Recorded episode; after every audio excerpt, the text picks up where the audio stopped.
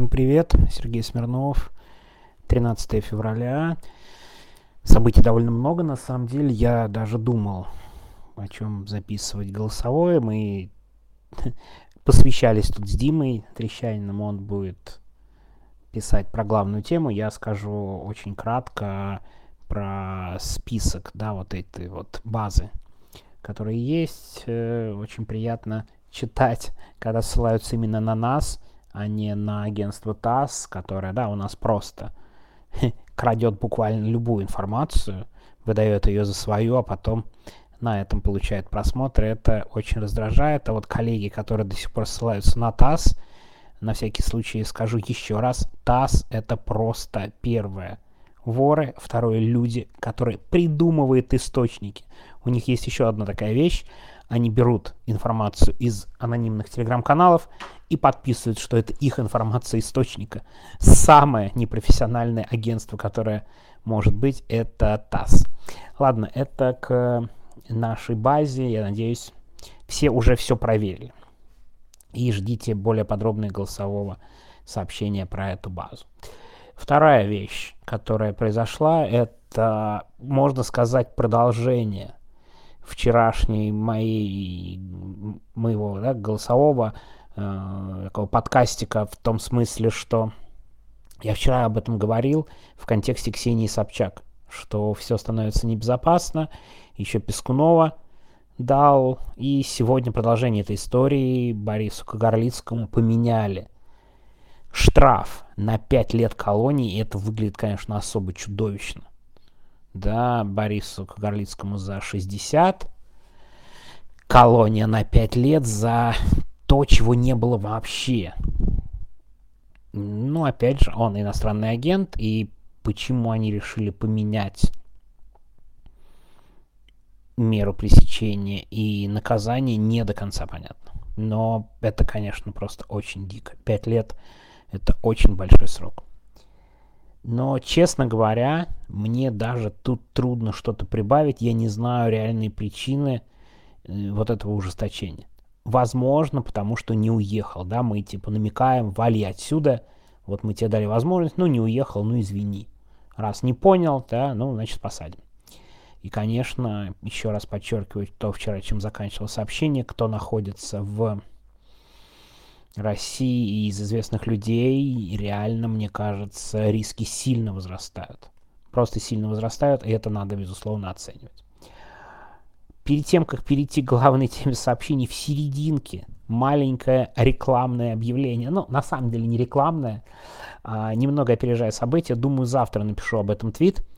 А, редкая ситуация, я впервые пишу такой твит. А, у нас один был случай до этого лет 6 назад, но медиазона Смарта ищет себе в редакцию человека на новости. И на всякий случай скажу об этом здесь. Кто-то меня слушает.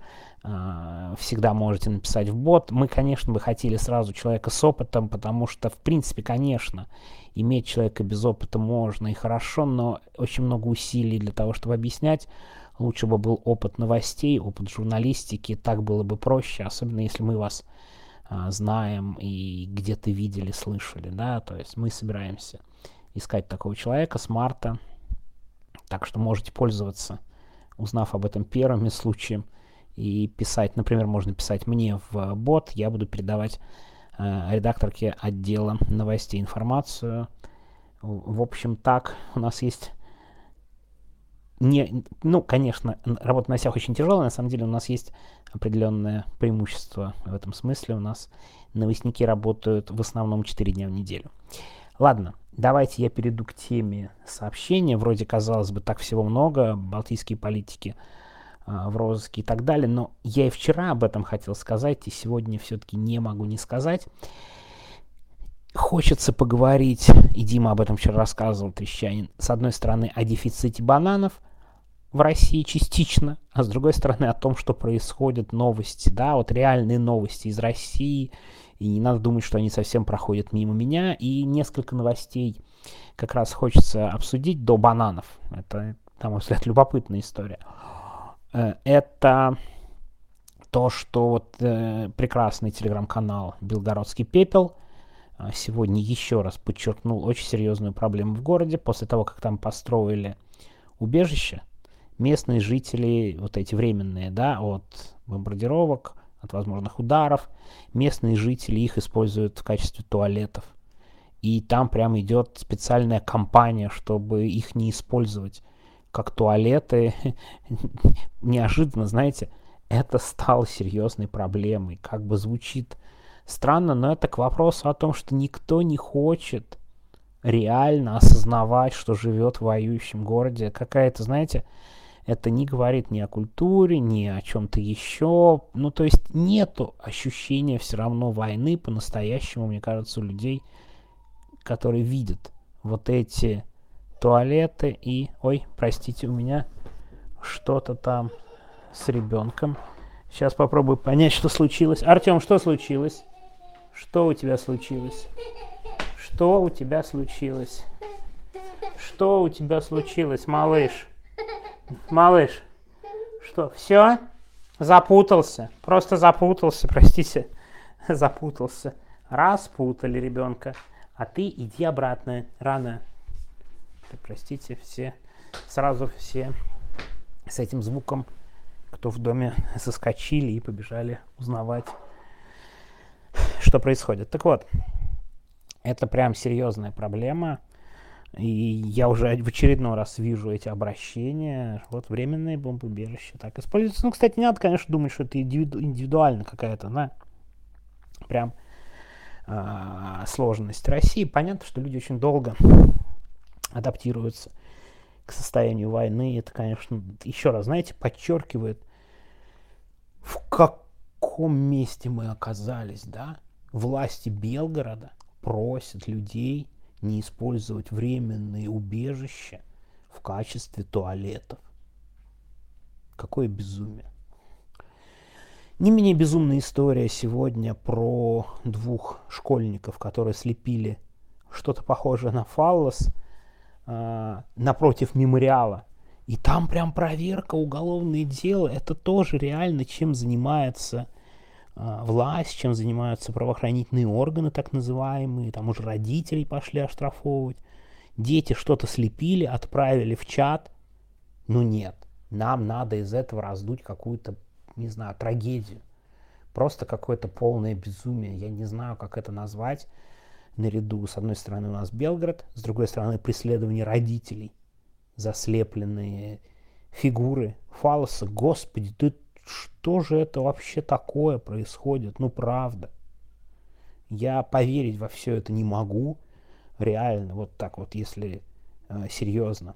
Ну и, конечно, все это полирует, я бы сказал, один из чиновников, который в газете РУ вчера давал комментарий, спасибо агентству, которые обратили на это внимание, это меня поразившая совершенно вещь, но Дима уже рассказывал про саму суть бананового кризиса и что происходит с бананами и Эквадором. У меня тут немного личная, ну как личная история моего образования. Дело в том, что я, по-моему, уже рассказывал, что писал диплом про Гватемалу. И для Гватемалы, кстати, в, ну, почти сто лет назад, да, в 40-х, 50-х годах выращивание бананов, ну, кроме бананов, там было кофе, было очень важной э, такой частью экономики. Так вот, буквально все банановые плантации принадлежали американцам. И я просто это хорошо очень помню из своей работы. Одна из причин недовольства американскими компаниями было то, что с полученного доллара прибыли за эти бананы бюджет Гватемалы поступало только 6 центов. Это я до сих пор помню. Извините про бананы. Не могу это не сказать, но я совсем о другом, про дефицит бананов. Чиновник предложил, что неплохо было бы выращивать бананы в России, что, мол, уже есть эксперименты положительные по этому поводу. И какая-то такая, знаете, мощнейшая волна недоумения накатила меня, наверное, не менее серьезная, чем при фаллосе и штрафах за фаллос, это про бананы. Вы себе представляете плантации бананов в Краснодарском крае? Ну вот представьте себе, например, имение Путина просто засеять банановыми деревьями и собирать там бананы. представили? Или, не знаю, там половина Краснодара. Что там у нас еще есть? Ну, мне кажется, на Северном Кавказе, возможно, где-то, где еще теплее. Мне просто я пытаюсь понять, каким образом чиновник хочет раскрыть тему выращивания бананов. Вот прям реально интересно, потому что это все напоминает какое-то лично для меня безумие. Я, кстати, не отрицаю, что, вероятно, наверное, теоретически это возможно. Но чтобы это было в промышленных масштабах, я, кстати, не уверен, что вот это прям легко и возможно. Почему-то мне все это напоминает советские эксперименты. Я думаю, и тут мы как раз с Димой об этом говорили, что он сразу вспомнил про кукурузу за полярным кругом, ее выращивание при Хрущеве. Но мне вспомнился другой пример, и, кстати, там это тоже любопытная исторический тема. Дело в том, что я вот, э, когда читал биографию Леонида Ильича Брежнева, этот, я, кстати, не помню автора, хорошая биография в издательстве «Корпус» вышла несколько лет назад, какой-то немецкий автор, не, не помню фамилию, не буду врать. Так вот, там рассказывается, что Брежнев, когда стал первым секретарем э, в Молдове, молдавской да, партии, он решил там все перестраивать, это еще при Сталине было, и в том числе одно из направлений было пробовать выращивать в Молдавии цитрусовые то есть лимоны, буквально лимоны, и, да, цитрусовые лимоны, и хлопок. Представляете себе? Хлопок и лимоны. Ну, то есть, как бы э, Молдове. Да, странно, конечно, что ничего не получилось, но такие попытки Леонидом Ильичем предпринимались. Почему я вспомнил об этом? Мне кажется, это очень напоминает вот эта идея про бананы, идею Брежнева про лимоны, цитрусовые, в частности, лимоны и хлопок э, в Молдове. И при этом интересно, что неформальной причиной снятия Хрущева, но помимо всего, как раз ну, одной из таких, знаете, бытовых была, что он кукурузу везде рассеял. Ну вот э, Леониду Ильичу можно было тоже предъявить, знаете ли, лимоны в, и хлопок в Молдавии, но как-то он избежал наказания за вот эти странные, скажем так, решения. Вот такая вот история сегодня про Россию, которую все-таки хочется на которую смотреть и видеть. Спасибо всем, кто пишет в бот. На всякий случай еще раз напомню про вакансию новостника. Если что, я буду пересылать ваши там, краткие. Если можно, прямо от если вдруг кто-то собирается писать на эту вакансию, пожалуйста, вот в такой в, в свободной форме. Ладно, а не в форме какого-то большого, огромного резюме, просто где, как, почему хотите. В общем, я тогда буду это все присылать человеку, который ищет у нас и отвечает за новости. На сегодня все. Конечно, послушайте Диму, посмотрите нашу базу, Пишите политзаключенным, да, Борис Кагарлицкий, который на пять лет отправился после апелляции в колонию, это, конечно, особо чудовищно. А я на сегодня прощаюсь. Всем пока и надеюсь до завтра.